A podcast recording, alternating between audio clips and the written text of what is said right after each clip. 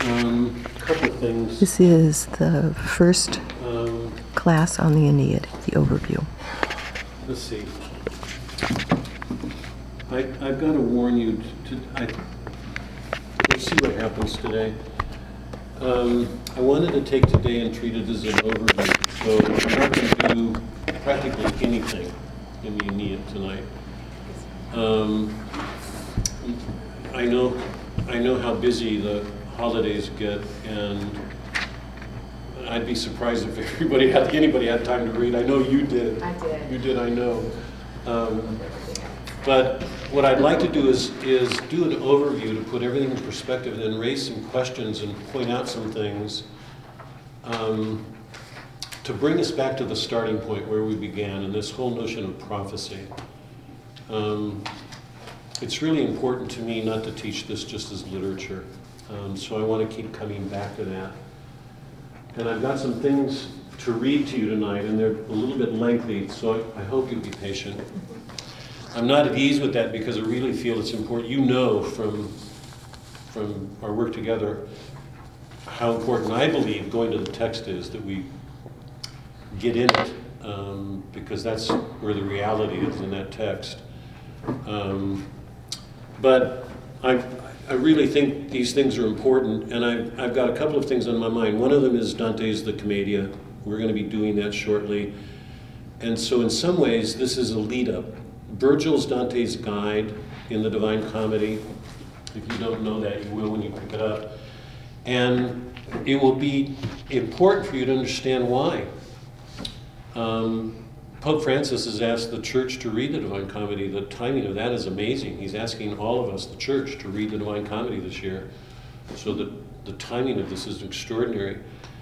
Lots of people are going to read it and miss what you guys will be able to see because you've done this epic tradition now. And um, Virgil won't just be a character to you in that book. Um, because I hope, because of the work we do on the Aeneid, you will see, feel, see and feel all that's behind Virgil um, and the reason Dante chose him to be his guide. He didn't choose Homer, he didn't choose Plato, he didn't choose Aristotle, who he calls the master. At the beginning of the um, Divine Comedy, when Virgil and Dante go into hell, they will see the great um, pagan um, men and women and the one that stands out among all of them is Aristotle. He calls him the master. He didn't choose Aristotle as his master. And Aristotle was fundamental to everything that St. Thomas did. And um, so Dante had lots of reasons for choosing other people. He didn't, he chose Virgil. So it's going to be really important um, to understand why. And in my own mind, it's, it's going to be really important for us to think again more deeply about poetry and what it's doing. You may get tired of hearing me do this all the time and batting you over the head with reading lyric poems to you and um, telling you that it's it's a higher form of knowledge than science and you know the the other kinds of knowledge that people people believe is so solid today. And poetry is the one of the opening lines in the in the, the Divine Comedy. Dante tries to go up this hill and gets beaten back and then he says, I heard a voice that had grown faint. That's his description of Virgil, because who reads poetry anymore? Dante knows that. Um, so I, I, what I'd like to do is set out again um, some important principles about poetry and look at some things more closely about what I'm going to call today, what other people have called the symbolic imagination, the kind of knowledge that poetry gives us. Um, so we will start. We will start the actual chapters next week. So for next week, um, books one and two. So you don't have any excuse now for not reading, um, or reading it over. Um, um, One and two, I read one, two, and three. sorry. One and two, or one, two, three? Oh, is it one? One, two, three. It's yeah. It's what right. So we're going to be reading in in groups of three. That's right, because we've got four weeks. So we will spend the next four weeks. Next week we will We will actually begin the poem itself. Oh, I'm going to I'm going to point out some things today and, and look at the things, but I won't go into the text tonight. Um, maybe just incidentally. Um, and then we will spend four weeks on the Aeneid, reading, doing three books each week. That should be manageable because I don't think it's really that hard to read. Um, after which time we'll start the Divine Comedy. Um, and then we will talk then about whether or not to go on with this or stop or see what people want to do. Um, I think that's it. Um, okay, let me, I'm going to read two poems tonight. Um, and one of them I'm going to read again at the end of our work on the Aeneid. Um, where are Bob and Marcellus? Are they in the writing group?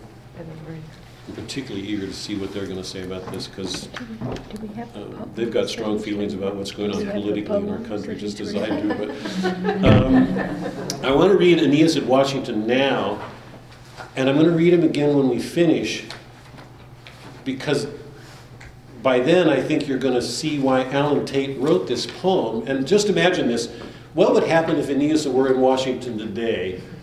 What would happen? I mean, that, I mean, that pure speculation, but anyway, I want to read this today at the outset of our work. Allen Tate is an American poet. He, in my mind, he is probably the best literary critic of our time. Um, there have been times when I've read his work and have been moved to tears. I'm not exaggerating. I, I, mean, I've read a lot of critics as a, as a teacher of literature. I've had to.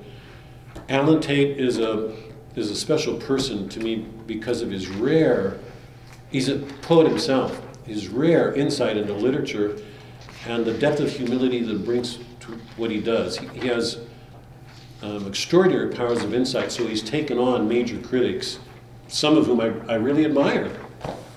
And he's done it in an amazing way. This is one of his poems, um, Aeneas at Washington.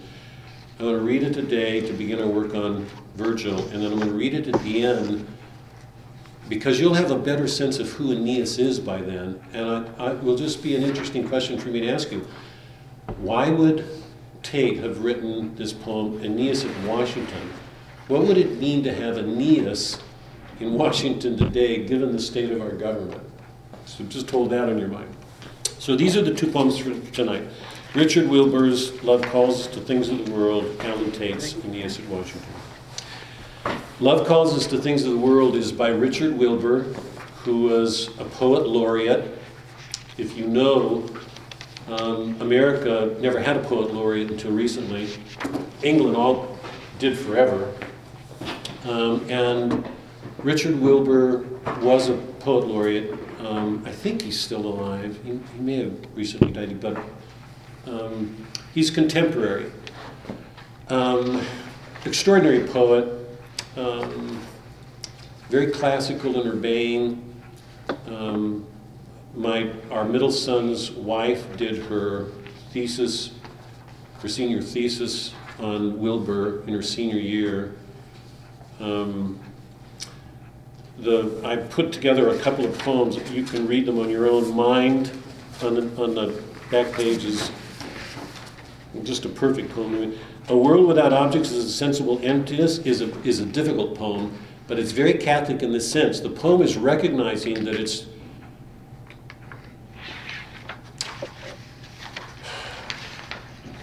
it's in our nature as human beings to respond to physical things. We're not angelic. We need things. They arouse love. We are incarnate creatures.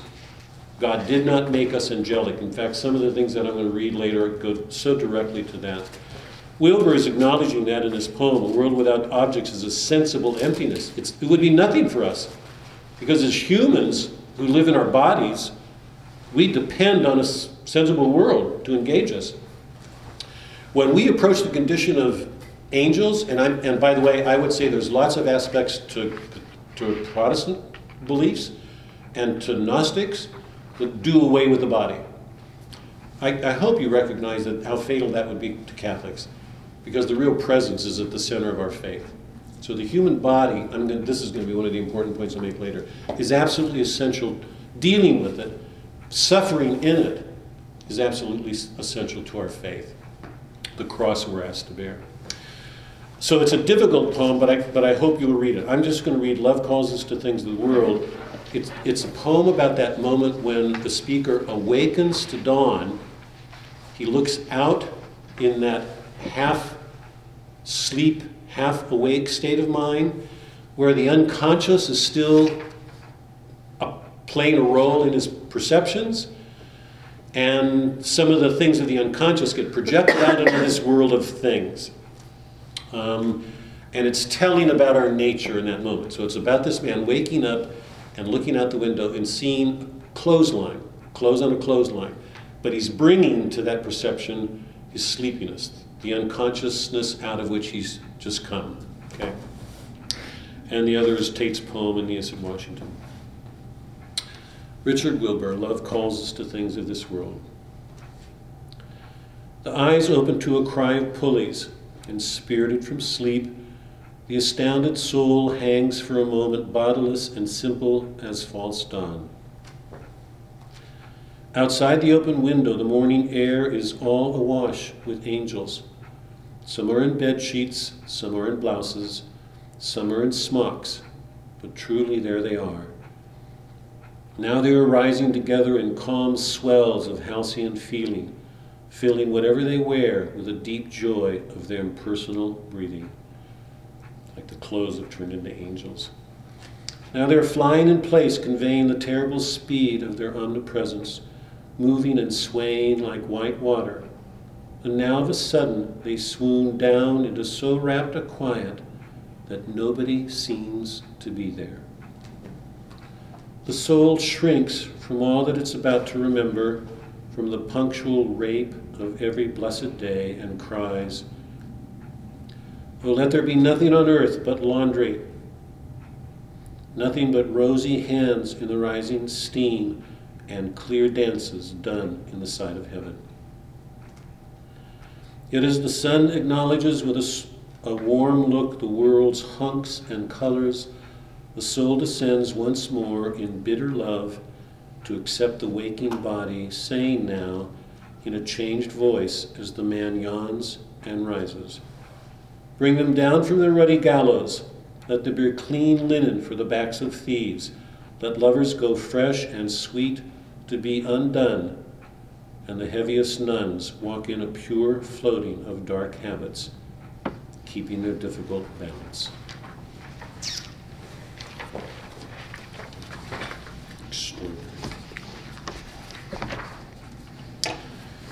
Allen Tate's Aeneas at Washington.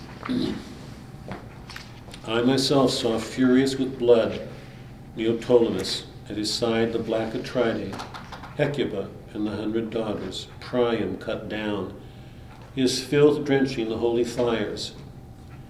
In that extremity I bore me well, a true gentleman, valorous in arms, disinterested and honorable.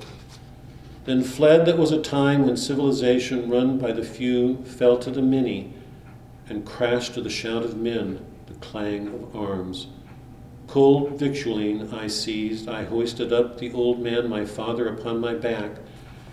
In the smoke made by sea for a new world, saving little, a mind imperishable, if time is, a love of past things tenuous as the hesitation of receding love. To the reduction of uncitied littorals, we brought chiefly the vigor of prophecy, our hunger breeding calculation, and fixed triumphs. I saw the thirsty dove in the glowing fields of Troy, hemp ripening and tawny corn, the thickening blue grass, all lying rich forever in the green sun.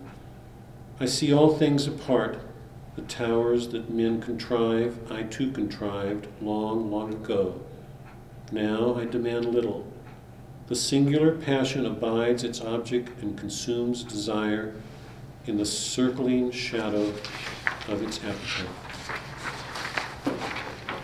There was a time when the young eyes were slow their flame steady beyond the firstling fire. I stood in the rain, far from home at nightfall by the Potomac. The great dome lit the water. The city my blood had built, I knew no more, while the screech owl whistled his new delight, consecutively dark. Stuck in the wet mire, 4,000 leagues from the ninth buried city, I thought of Troy, what we had built her for.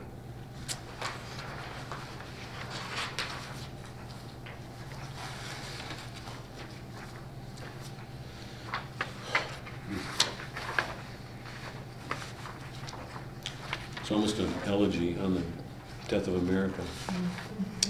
Um, the, I included the cross in, it with um, of Washington.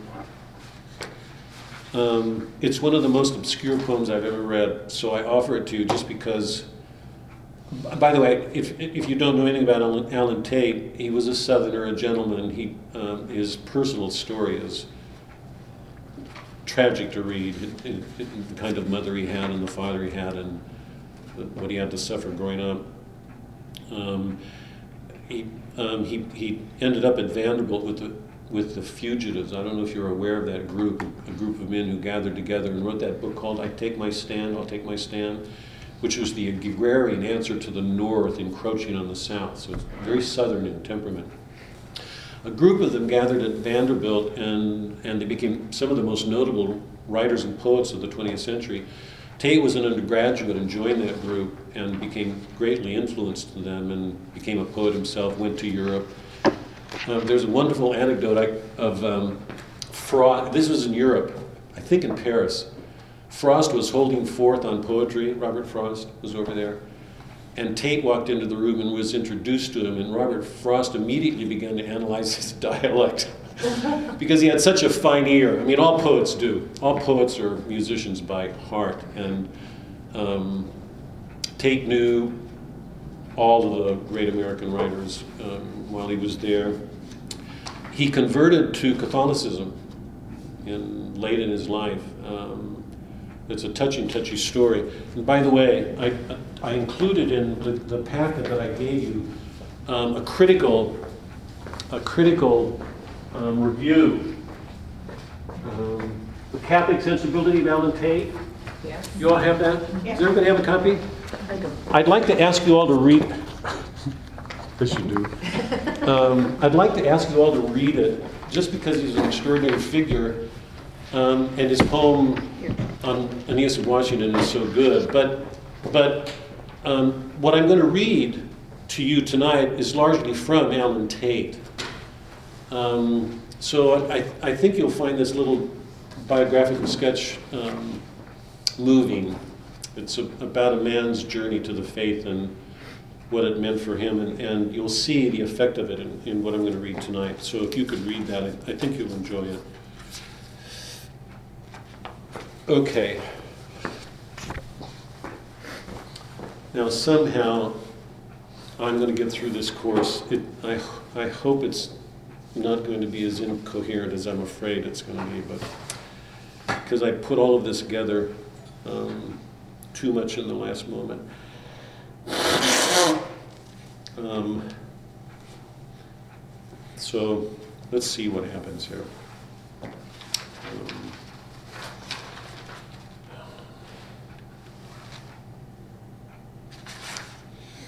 okay. Um, when we started our work together, I made a number of claims that must have seemed preposterous to you, and I would think would be seem preposterous to lots of people. Um, those claims are basically that there's a prophetic quality to literature. You know that I've been pushing that now from the beginning of our time together. Um, and if you go back to that time, um, that that time sheet I gave you, where the two traditions unfold together, the prophetic and literary, remember? If you go back and take a look at it, you'll see how closely they line up and, and the amazing things they say about each other.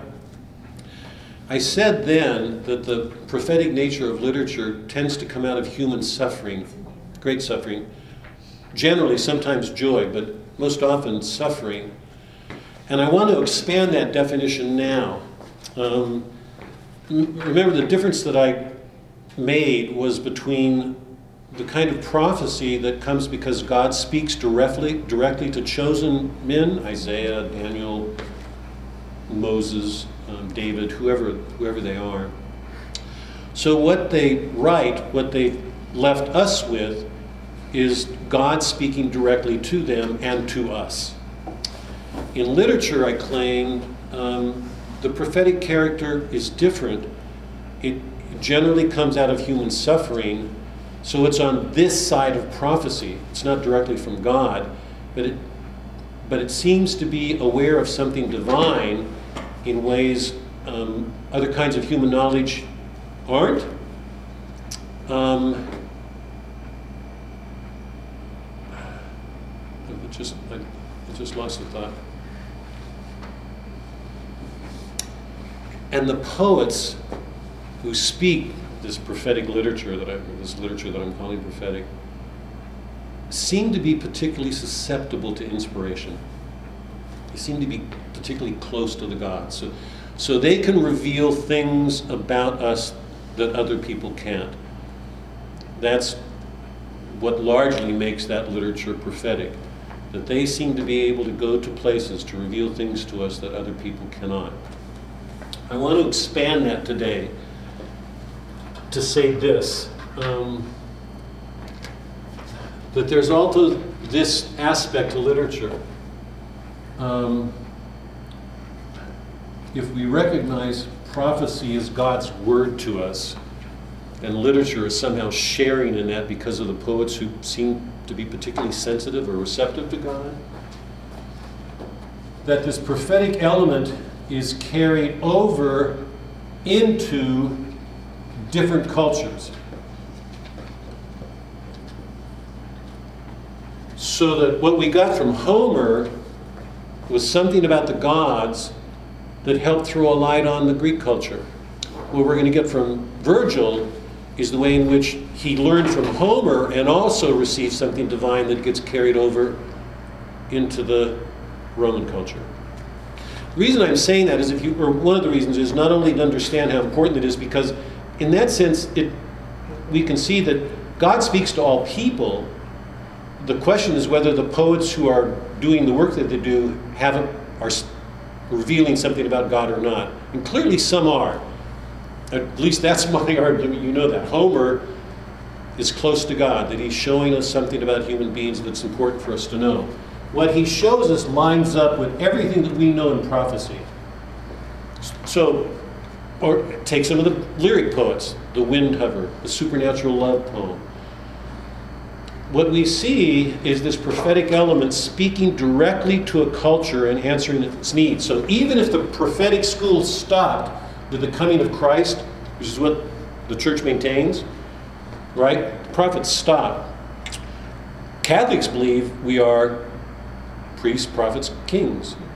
That there's a prophetic element in us. We're supposed to be speaking. Poets have a, a holy calling in a sense in carrying on that, that, that specific calling, that prophetic calling, but applying it to particular cultures. So in, with Homer, we saw that going on with the Greek world. In Virgil, we're going to see it happening in the Roman world.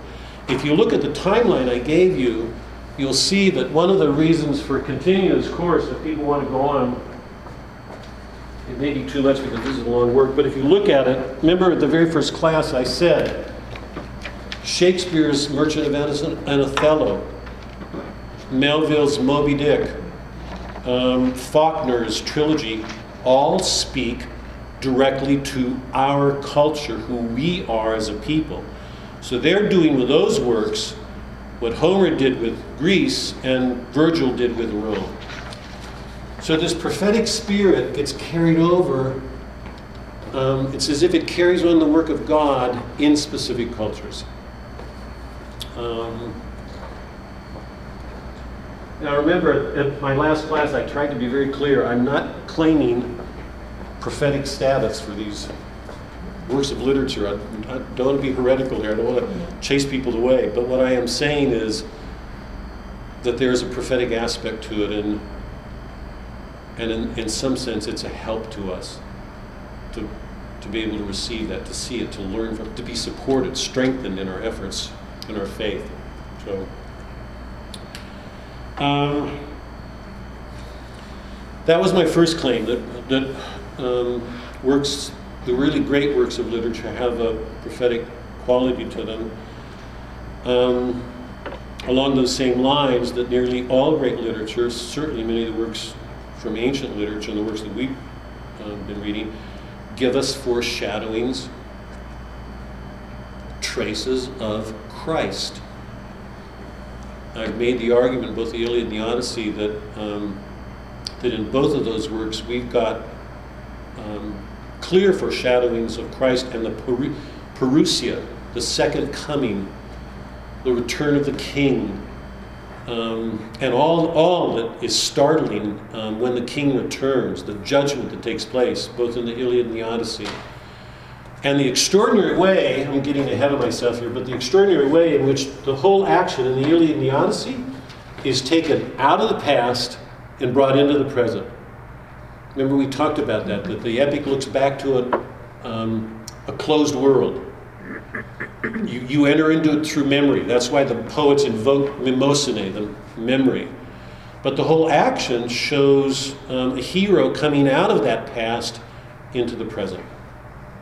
So, in remarkable ways, these poems are foreshadowings of Christ. The, the po- ancient poets seem to have this sense that, that something more was going on, um, something extraordinary in humans. And, um, and we can say that in some sense Christ fulfills it there, just as he did everything that took place in the Old Testament. Um, I also claim that along with Genesis and Exodus, the Iliad and the Odyssey um, should be seen as the founding works of Western civilization. So that this whole work of carrying the prophetic spirit out into different cultures um, um, takes on a, a very special meaning in Western civilization. I think there are reasons for that. And, and I, I believe it's because we are the only civilization in which philosophy and poetry um, are given the dignity, the importance that they deserve. And because they are, that's not true in the East. It's not true in the East. The, the philosophy that came out of Greece um, had this notion of the logos that was absolutely compatible with the Old Testament um, and the coming of Christ. So that philosophy and poetry line up with Scripture, with prophecy. In Western civilization, in a way that's not true of other cultures. So we don't find cultures rich in poetry or philosophy the way we in, in China or Africa, the way we do in Western civilization. So there's something special going on in Western culture. It's important for us to recognize it and nurture it. That's why we should love school um, and learning. Um, um, so um, I, I suggested, encourage you to think about these two works as the founding works of Western civilization. And um, remember that the theme of both of them is a refounding. The, a, a, a people is struggling with some disorder, they can't get free of it. A hero is singled out to bear those disorders, and with the help of the God, he brings something new to a people that makes it possible for that people to take on a new identity, a new, a new founding. So, this theme of a divinely appointed task that a hero has to bear burdens that others don't. Achilles, Odysseus, they all look forward to Christ in that way, in amazing ways. Um, and finally, this is the fourth of my claims. Um, the last claim that I made was that language is more important than we sometimes admit, that the analogies between poetry and the Word, Christ is the Logos, were more than superficial or artificial. Poetry wasn't simply a fanciful or flowery way of rendering the world. In fact, it, um, it offers us a kind of wisdom that no other kind of literature, no other kind of knowledge can give it. That's on what I've been saying all along. In fact, I suggested poetry, at least the very best of it, is capable of revealing Christ in action, not in abstractions, but concretely in the world as we know it. Remember that term in alia, in in alio esse, the Latin. In alio esse. In another mode. But literature gives us an image of reality in another mode. So when Hopkins writes The Windhover, and he gives us an image of Christ, it's he's present in action in nature. Um, as Catholics, we're, we're supposed to be more alive, alert, awake to the presence of Christ around us. The value of poets is that they help us to recover that sense when, for most of it, it gets dulled. Um, and we talked about the importance of um, language in the last couple of talks, meetings we had, um, particularly in the Odyssey, because remember, um, in the opening invocation of the Odyssey, Homer describes the fools, the companions, as not getting home. And the word for fools in Greek was nepios, fools, childlike, they don't know language. We talked about the importance of language. The, the Cyclops could not see the irony when he said, Nobody is hurting me. You know, that. So it's only through language that we can enter into a deeper level of reality. And the poet is the one who helps penetrate that depth. So we talked about the hidden meaning of words like calypso, which itself means concealed, for which we get um, um, apocalypse, the book of Revelation, where all things will be uncovered. One of the values of Revelation, the book of Revelation, is that it helps, through language, it helps take us into a mystery that ultimately will be completely revealed. But it, it, it takes us partially in and makes it possible for us to experience that mystery here. Um, so um, the, the importance of language can't be um, stated strongly enough. And along those same lines, remember I asked the question repeatedly as we, as we did our work together, if the major theme of the epics is a refounding, how many people actually involved in the action of the story understand that, are aware that that refounding is going on? How many men in the Iliad understand that something new has entered that world? Remember, we talked about how the whole action of the Iliad reverses itself at the end, so all the things that are set in motion are undone.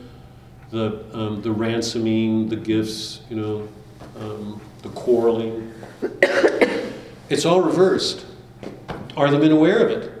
Are, so, one of the questions that I asked you that went to that timeline, I, should, I just should bring it over here to you. Remember, we talked about um, the Jews coming to the promised land here in this, at this point, expecting that, that, the, that the promised land would be this new city, this new thing on earth. And um, Christ's disciples kept expecting that he would be the Savior, the Messiah that would come as a conquering hero and answer all their problems.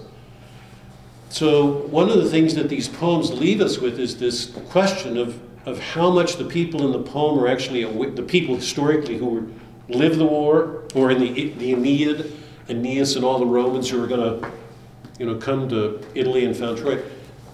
Are they really aware of the significance of what's going on?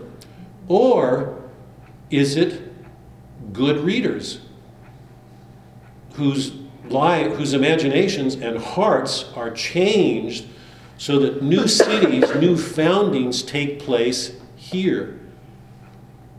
And those new foundings, it's like discipleship, begin to be taken outward so that it's not like a political structure is created and imposed on a world. It's th- this movement of spirit that happens in individuals who live this and make it real and carry it out. So, how are we to understand refounding? Is refounding in, in terms of bricks and mortar, walls, or is it something new entering? And how many people in the poem understand it? How many, pe- how many readers actually wrestle with that question. So those are some of the things that we that you know we worked with that um, that that the poetry is making us aware of. Um, so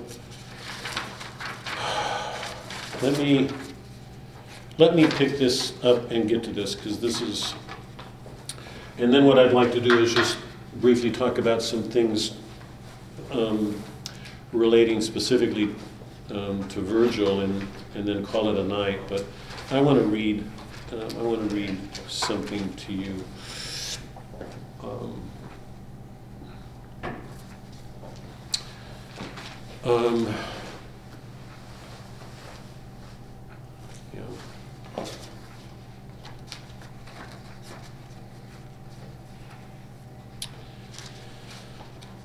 This is from Allen Tate.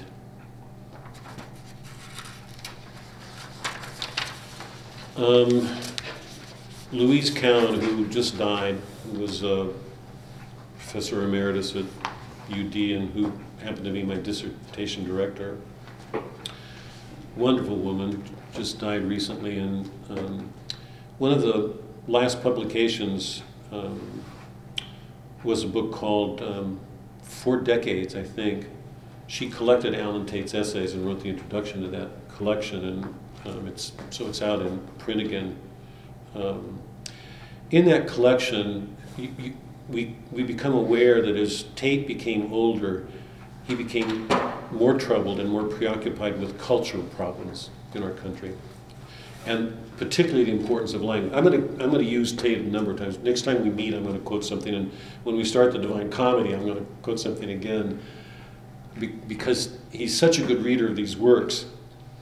He was so aware of the Protestant and the secular influence on modern Catholics and wrote specifically to that in a number of essays. One of them is called The Symbolic Imagination, and the other one's called The Angelic Imagination. Um, and if you connect it with what I said a few minutes ago, you'll, you'll, you'll see that the angelic imagination is not a healthy one, and it's one too many people in our culture are given to today because of the Protestant character and the secular cast of our mind. Um, Tate's argument, and this is so orthodox, it's following really St. Thomas and Dante, that we're human beings, we're, we're physical creatures, we're not angels, we're not angelic. So any knowledge that's real to us has to begin in the body. And the whole effort of the modern mind is to, after Descartes and the modern, all the modern idealists, Descartes, Kant, Hegel, you go on, they're all in their heads. They're, they're, they're working with systems that they've created in their mind. They're not dealing with the sensible world anymore, they're out of contact with it. When we lose touch with the sensible world, our imaginations are hurt badly. And that's his concern. And that's one of his concerns for poetry, because but poetry, as opposed to mathematics or the sciences, always returns us to the concrete natural world. He says it's the world where Dante began. The, the word, the woman in the street, Beatrice, is where it begins for him. Um, so he was particularly concerned that, that with the influence of modern philosophies and the sciences, we lost our way into the natural order. And when that happened, when our roots were cut, our imaginations were um, undercut as well. Cut off from his imagination, he's lost the power to feel or to feel in ways that are in, in accord with the natural way the mind knows. This is Tate. To bring together various meetings at a, meanings at a single moment of action is to exercise what I here shall call the symbolic imagination but the line of action must be unmistakable. We must never be in doubt about what's happening. For at a given stage of his progress, the hero does one simple thing and one only. The symbolic imagination conducts an action through analogy of the divine to the human, of the natural to the supernatural, of the low to the high, of time to eternity.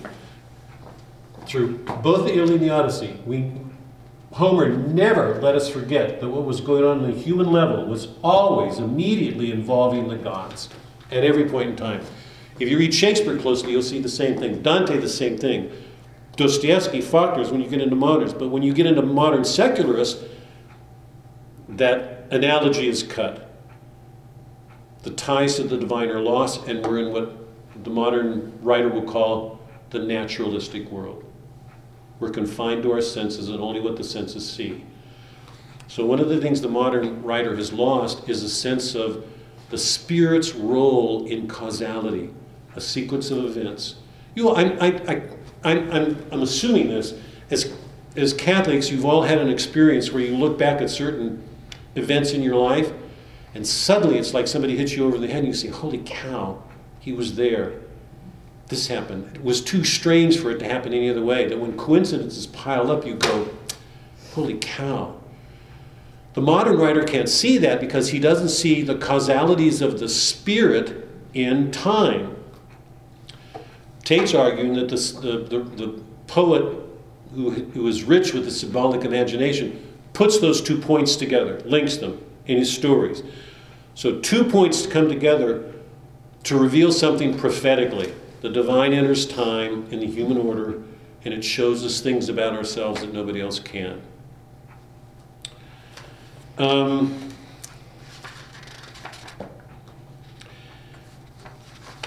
Tate saw Dante as the great exemplar of the symbolic imagination because he always started with his senses, what was right in front of him. If you know the Protestant mind, it's Jesus saved me. He's already saved.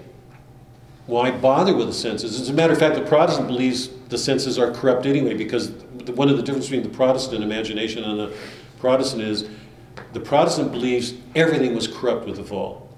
All's depraved. That's Milton's term. All depraved. The Catholic does not believe everything was depraved. He believes we were wounded with concupiscence, that our reason and our faculties are still intent, intact. So the Protestant has no use for reason, ratio, fide ratio, faith and reason. He jumps to faith. So the whole human order is circumvented. We get around it. That's the angelic mind, what Tate's calling the angelic mind. Dante always started with what was immediately in front of him with his senses. And he treated what was in his senses by revealing in what ways it was connected to some final end. That's the value of Dante. So those two orders come together always. It's what Tate's calling the symbolic imagination. I mean, th- stop and think about it. How, I mean, I, I, know this for myself. I know it from all my experiences. Is, it, isn't it fair to say that as Americans, most of us are over aspiring? We want too much. We don't recognize our human limits because we're striving, so the ordinary thing in front of us gets passed by too often. Maybe just for myself, I don't know, but I'd say it's so. T- Americans always have to win. They have to have, they have to beat everybody. There's, it's, it's like ancient Rome. We have to be victorious. We have to have power. Well, how often in the search of that power do we overlook the ordinary thing and whatever meaning it has for us? When we go to Mass, Mass is a very ordinary thing. There it is on the altar. A meal, you know, day by day, day by day. Um,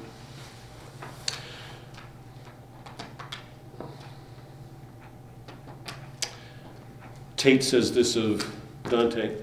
It was, however, high the phrases, the common thing from which Dante always started, as it was certainly the greatest and most common to which he came. His images were the natural, inevitable images the girl in the street, the people he knew, the language he learned as a child. In them, the great diagrams were perceived. From them, the great myths opened. By them, he understands the final ends. So the starting point for the man with the symbolic imagination is the ordinary thing, because God created the world. Um, if He did, then He should be present in every ordinary thing. The Windhover, you know, the supernatural, the carnation. I mean, just think about the poems that we've read together. The, the man waking to laundry mm-hmm. and seeing, you know, the, the bodiless angels in, in the laundry. Um, this is the simple secret of Dante, but it's a secret which is not necessarily available to Christian poets today. The Catholic faith has not changed since Dante's time, but the Catholic sensibility, as we see it in modern Catholic poetry, from Thompson to Lowell, has become angelic. and is not distinguishable, doctrinal differences aside, from poetry by Anglicans, Methodists, Presbyterians, and atheists. Where are the Catholic artists today? Every once in a while, there seem to be signs of a revival. Truly, i mean, in music and even some poetry. Um, um, Gioia, you know, the poet that I read is Catholic. Um, Wilbur is Catholic in sensibility. Tate.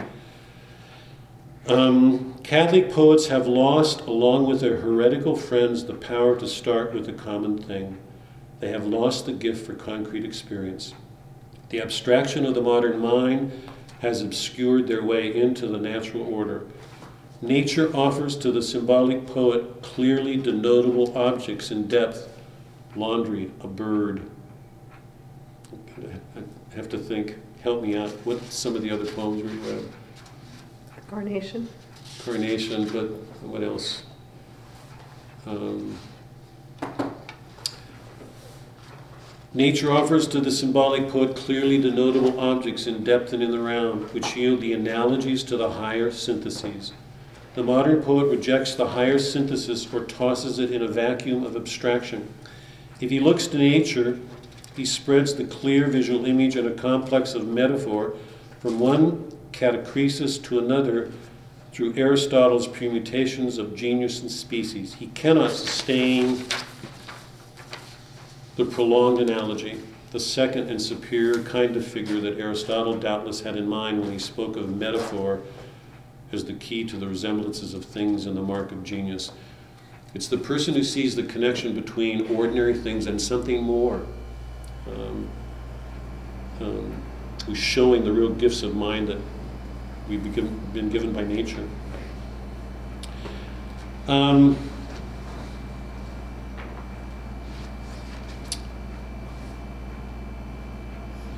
So it's through the symbol- symbolic imagination that two things are brought together and shown to be somehow linked secretly.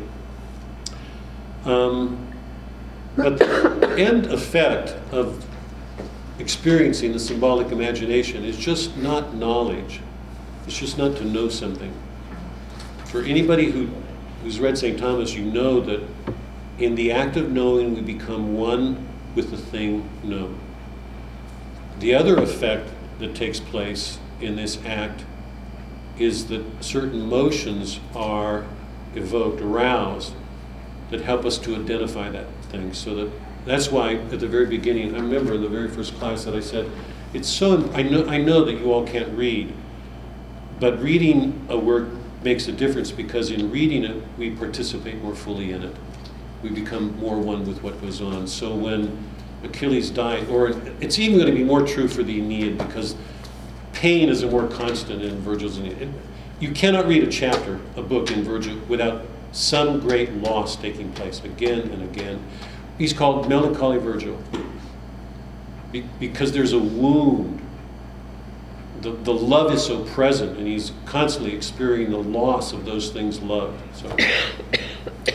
So the end result of the work of symbolic imagination is, um, is not just bringing two points together to form a whole, a kind of higher synthesis of knowledge. It's, I'm going to argue, empathy. That it helps us to feel, it strengthens our capacity to feel for others. It's one of the effects of good poetry. This is um, Tate again that the gift of analogy was not Dante's alone, every medievalist knows. The most striking proof of its diff- diffusion and the most useful example for my proposal that I know is the letter of St. Catherine of Siena to Brother Raymond of Capua. A young Sienese, Niccolo Tuldo, had been unjustly convicted of treason and condemned to death. Catherine became his angel of mercy, giving him daily solace the meaning of the cross, the healing powers of the blood, and so reconciled him to the fate that he accepted his last end. Now, I have difficulty believing people who say that they live in the blood of Christ, for I take them to mean that they have the faith and hope someday to live in it. The evidence of the blood is one's power to produce it, the power to show it as a common thing to make it real, literally and action. How many of us take Christ out into the world and live in? It's just a tough. Do we make him present in our lives by what we do?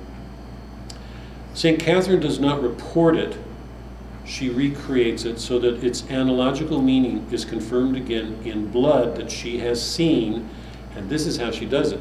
So, this is not an abstraction in Catherine's mind. This is one of the things that makes her a saint.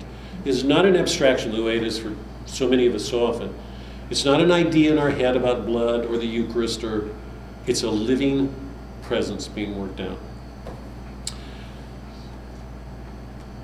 This is from her. Then the condemned man came like a gentle lamb, and seeing me, he began to smile and wanted me to make the sign of the cross. When he had received the sign, I said down to the bridal, my sweetest brother. For soon shalt thou be in the enduring life. He prostrated himself with great gentleness, and I stretched out his neck and bowed me down and recalled to him the blood of the Lamb. His lips said not nothing except Jesus and Catherine. And so saying, I received his head into my hands, closing my eyes in the divine goodness, and saying, I will. When he was at rest, my soul rested in peace and quiet, and so great fragrance of blood that I could not bear to remove the blood which had fallen on me from him. She's holding his head, real lamb. It is deeply shocking, this is Tate again, as all proximate incarnations of the Word are shocking, whether in Christ and the saints or Dostoevsky, James Joyce, Henry James.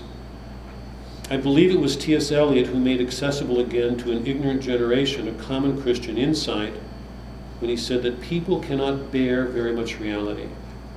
I take this to mean that only extraordinary courage, perhaps even genius, can face the spiritual truth in its physical body.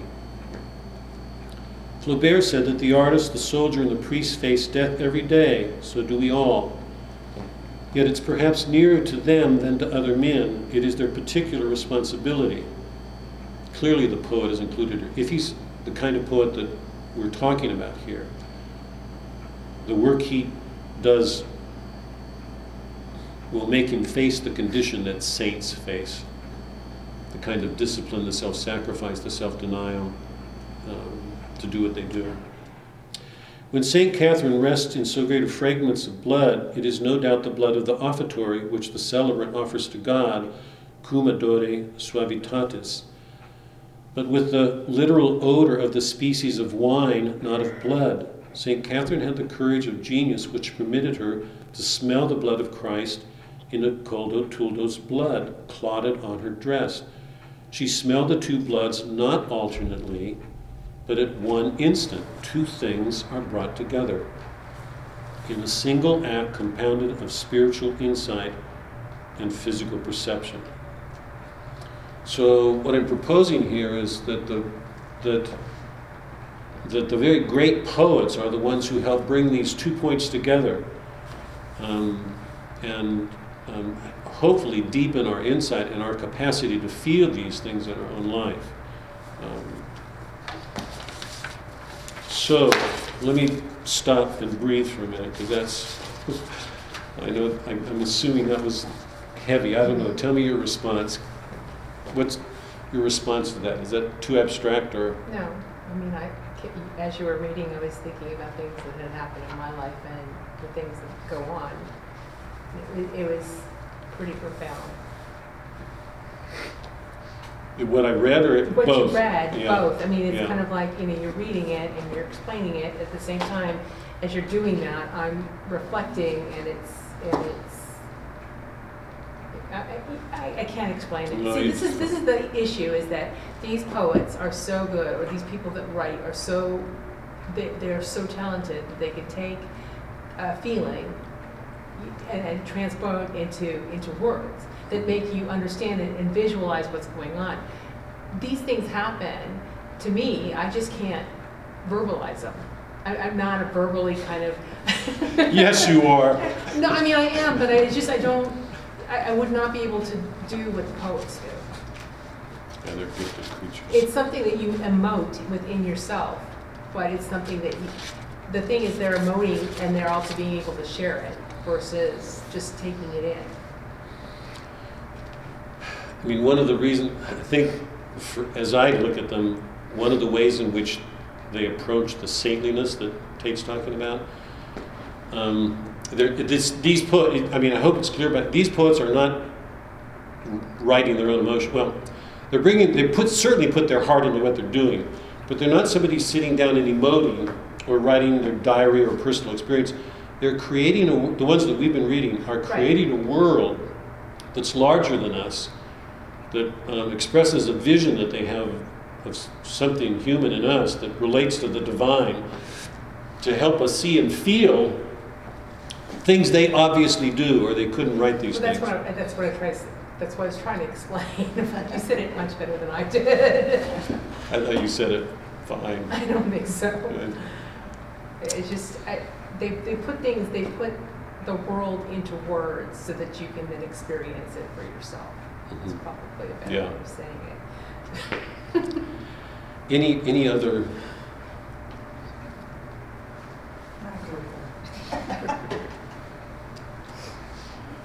I, I don't want to press it, just, I, I I hope that wasn't too abstract, is what I'm concerned about. that- Made us think. Yeah? Good. Think a lot. Okay, let's, we don't have much time, but let me, let me um, cover some things in Virgil to get everybody going. Um, Remember two things that we're bringing forward right now. The great theme of the Iliad was kleos, honor. What we saw in the Aeneid was that two peoples, two entire peoples, and not only confined to those peoples, but including other peoples around them, because we know from Troy that people were coming from all over the Mideast to, to support Priam in his battle against the Greeks. So vast peoples came together in this war, and, and Homer picks up the story in the ninth and a half year, and we learn that people have been killing each other for nine and a half years. We know that the, there are causes to the war that go back into the past. Paris's slight of um, Hera was one of them. But we also got those backstories. Laomedon had betrayed the gods earlier. Um, so there are all these treacheries that exist in the past that, that are behind this battle. And when we enter it, it's pretty clear. the first response of most, certainly the kids that I've worked with over my life as a teacher, response of most kids, and lots of them Catholic, is Achilles was just this big crybaby. He should have swallowed his pride and stayed in the war. I, I think it's, I hope it's clear that if he stayed in the war, that war, there's no reason to believe that war wouldn't have gone on for another nine and a half years because there's some disorder, something's wrong. And nobody can answer it. He withdraws from the war. Um, the picture we have is of a culture in which people use each other as objects.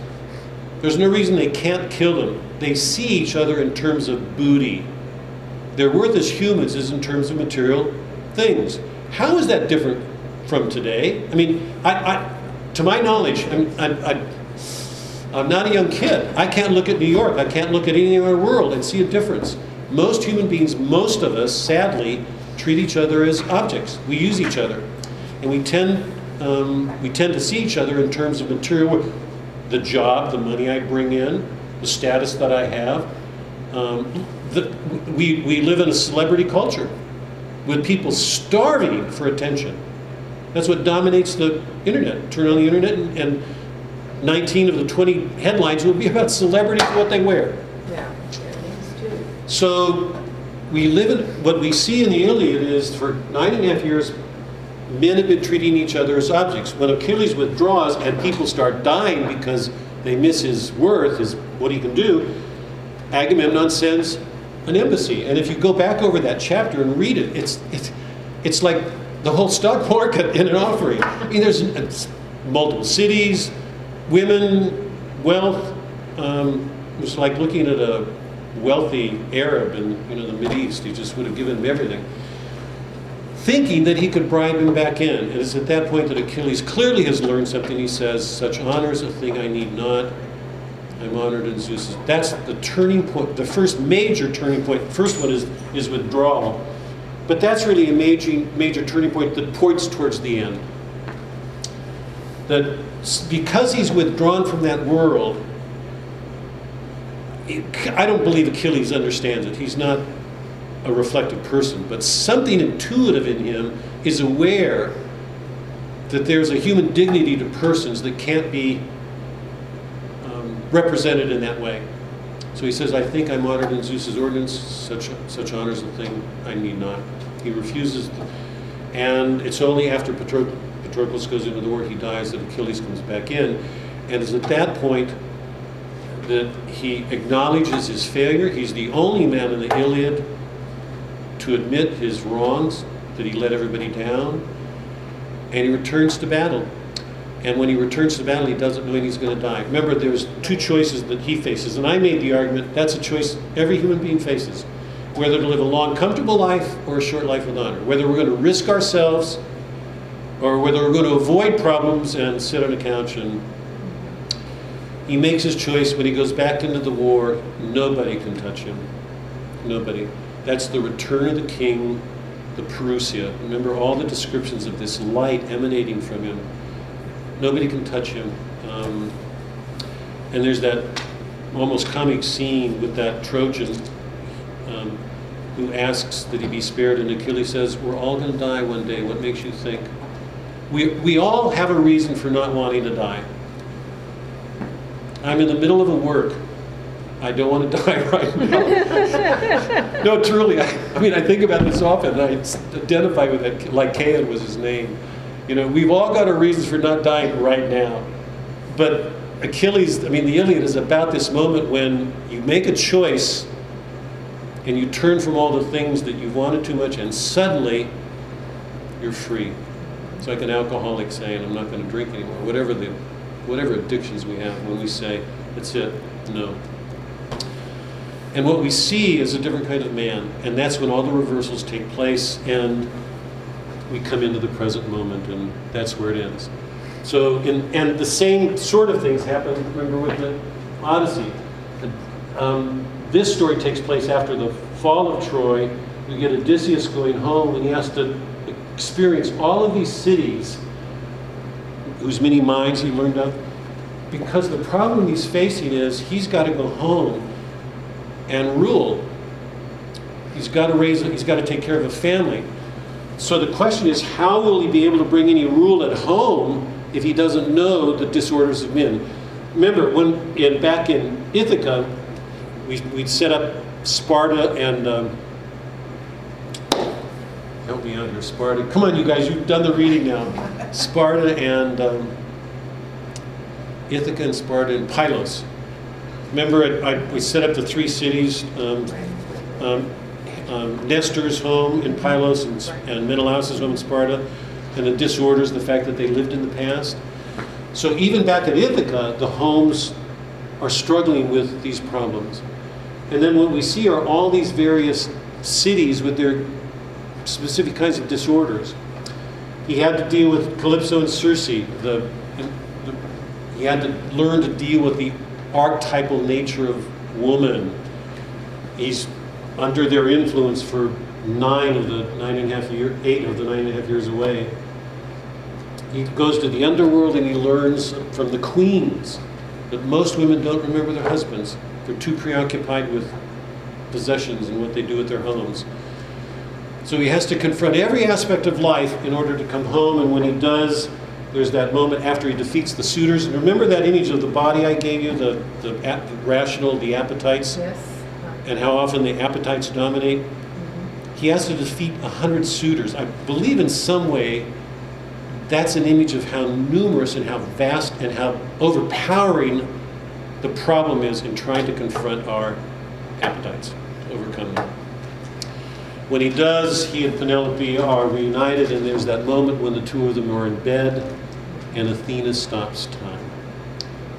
Um, so the return of the king, the the, the, the moment of judgment, the, the putting of things right, while most of the people in the world are living by their appetites, killing each other, using each other. Um, that's the world that Homer shows us. And, and interesting comment, I mean, interesting light is that when Odysseus goes to the underworld and he talks with Achilles, Achilles says, I'd rather be thrall to a farmer than lord of the dead. So, having lost his life, he realizes the shortcomings of living entirely for honor. So that there's even a critique of the Iliad in the Odyssey. So, at the end of these two works, we, we see these two extraordinary men. Um, Achilles, we don't see Troy falling. We don't see Troy falling. Um, what we see is Achilles alive and um, remarkable as a hero. Homer's showing us these two great images of, of the dignity that human beings are capable of, that they have these extraordinary gifts. Um, now, what you're going to discover if, you, if you, and I know some of you already read, but what you're going to study, if you haven't been reading and you start reading, what you're going to discover immediately when you pick up the Aeneid is these two extraordinary figures who tower over the Greek world are presented in the most scornful way. They, they are, to say the least, unattractive men. They're not heroic at all. Virgil despises them. So, what do we do with this? So, one of the things I've got to ask at the outset here is as you read the Aeneid, think about the ways in which Virgil has taken that whole Homeric world into himself and changed it, and why it's changed. Why two such noble figures are presented in such ignoble ways in the Aeneid. What's going on? Um, just two perspectives at the outset here. Here's two timelines. One of the most important things to realize about the, the Aeneid is um, that it's more historic. The Trojan War took place in 1200. Homer writes here. Virgil's writing 20 BC. As a Roman, he's far more conscious of Roman history. So more Roman history gets into the Aeneid than any Greek history in Homer. The history that we get in Homer is mythic. It belongs to a mythic past, not a historic past. So the Iliad is much more historically grounded. It's more grounded in time. And we keep getting these prophecies in the Aeneid. Well, no wonder. Virgil can show, give these prophetic moments. It opens with Jupiter's prophecy, which will give the history of Rome, because it's all taken place. Right. So if we read it, we think, how would he? Well, he, he knew it because he knew all of Roman history. Here's the structure of here's the structure of the Aeneid. It begins interesting. One of the most major changes takes place and it's not even noted, and it, it, it should signal immediately one of the differences between the Vir Virgilian Roman world and the Homeric world. It opens in medias res when Aeneas and his men have just uh, buried Anchises, father.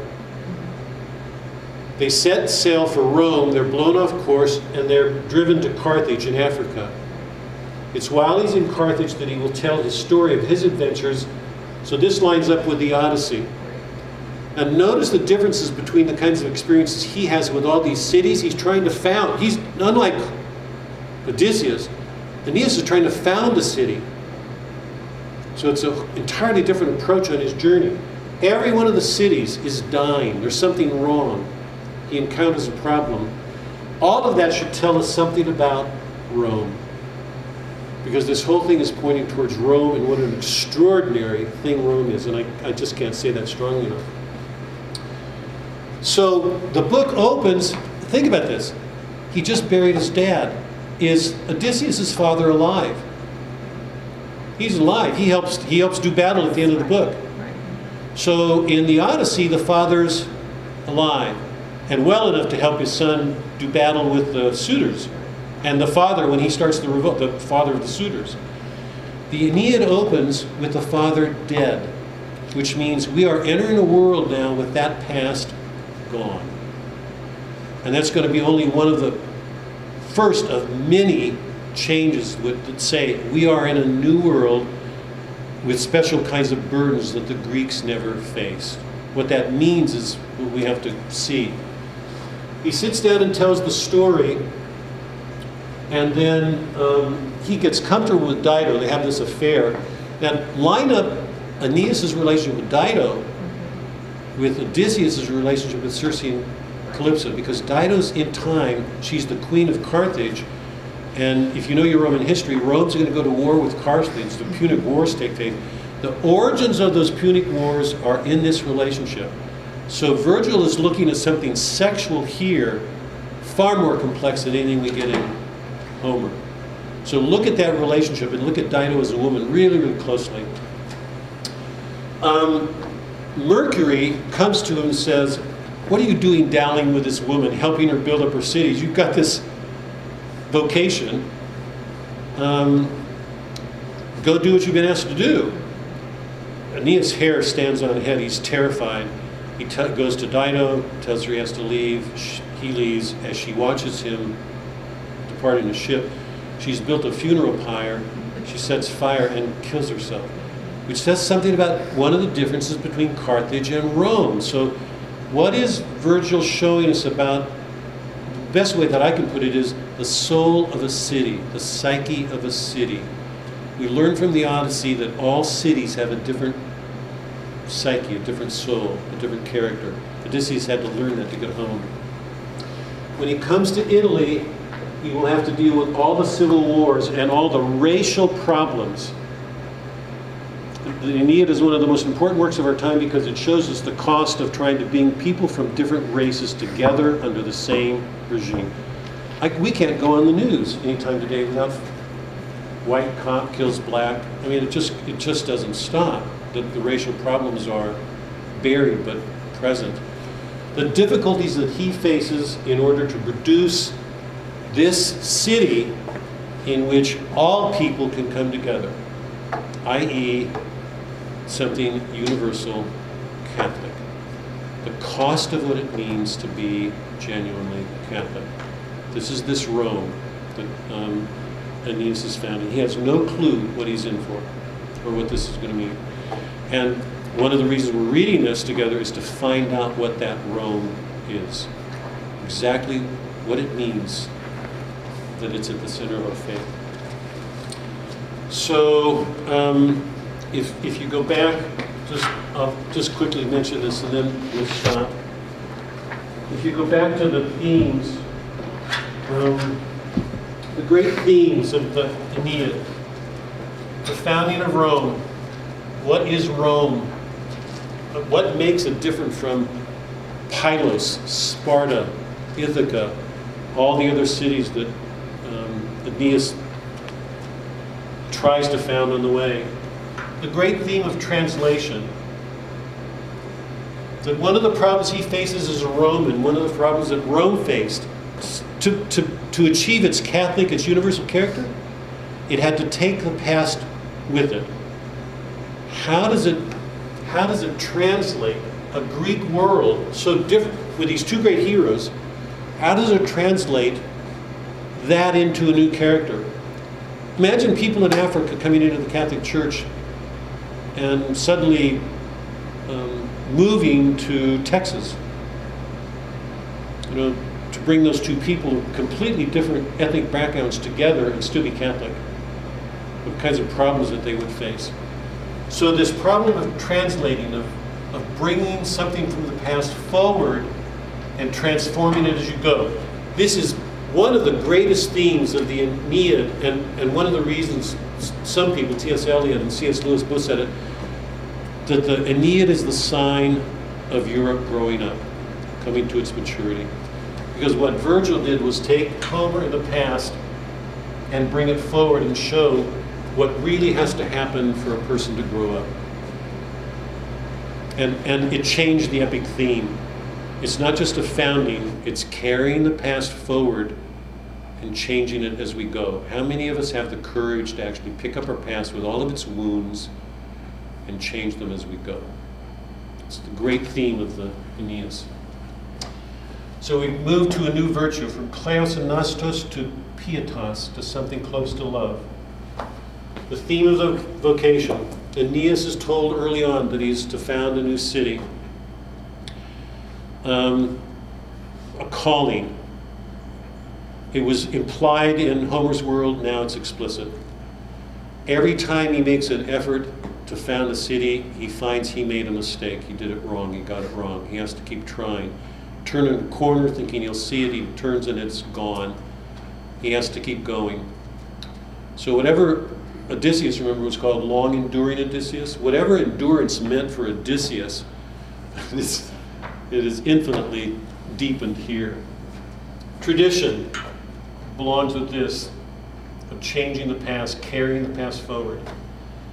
And at the center of it, I don't want to make this a big issue, but I don't want to ignore it either, is Juno's womb. She's the one who's angry at Aeneas. Remember, she's Hera. Um, she was on the Greek side. To see Troy destroyed um, would have made her happy. But to know that Aeneas is going to go out and found another city infuriates, infuriates her. So, this question of woman in the open, in the second book, Aeneas, well, I can't tell you. Something's going to happen with his wife. You're going to have to read. Yes. Something's going to happen with his wife. And when he gets to Rome, he's facing a, an arranged marriage. In fact, he's going to break it up. Turnus wants to marry Lavinia. And Turnus, who's one of the major Roman figures at the end, goes to war with Aeneas because of that marriage. So we're back in the Paris Helen world. So the question of how, how I hope it's clear by the, the epic is in, in, in, in essence a masculine world. It has to do with masculine virtues. But at the center of all these epics is woman. So one of the things I want to talk about before we get to the end of this is Virgil's view of woman in the world and how it's like Homer's, how it changes. And so let me stop there because um, we're supposed to be out here in five minutes. But any any quick questions or I know that's a lot, but um, it, it's just really meant to be an overview to get you going and raise some questions for you as you go on with your reading this week. You too. I hope you come back. I hope you come back. I'll be here. Good. Good I'll her. Good, good. Drag other people. It would be good to see more people. There's so much good that people could take from this. I think what was interesting for me is that when I was reading Iliad, I was thinking, okay, so where's the Trojan horse? and it wasn't until we got to this one, right? You know, it's like, okay, that's what happened. And um, then I happened to watch the end of Troy on TV. It just happened to be flipping around. There was, and you know. What's his face? Brad Pitt was there, and he's giving the sword of, of Troy to Aeneas and to his dad, who are like exiting the city. And Aeneas is this like young boy, like probably like 14 or 15. I'm like, going, this is not the way it works. No, it's sad what Hollywood does with this But stuff. it was it was funny. Like, like, oh my! God, I had to rewind it and say, well, what did he just do? You do, it was funny, you know, because when you you're never going to see it- this stuff again in Hollywood the same way. When, No, once no, you no, read no, this stuff, it's going to yeah. it's going to utterly change your world. I hope. It was it was humorous because I had rewind. Not to me. Who was that? Wait a second. He wasn't in that. I hope some of you guys take some of this cake, please, because we're not going to eat it. You've got to have family. You family. brought that cake all the way. You, you're got family coming, take some, please. Okay, good. you, thank you. good. Excellent. Okay, next week we do books one through three, okay? Yes. And then, Sorry? Yeah, I'm gonna leave it, because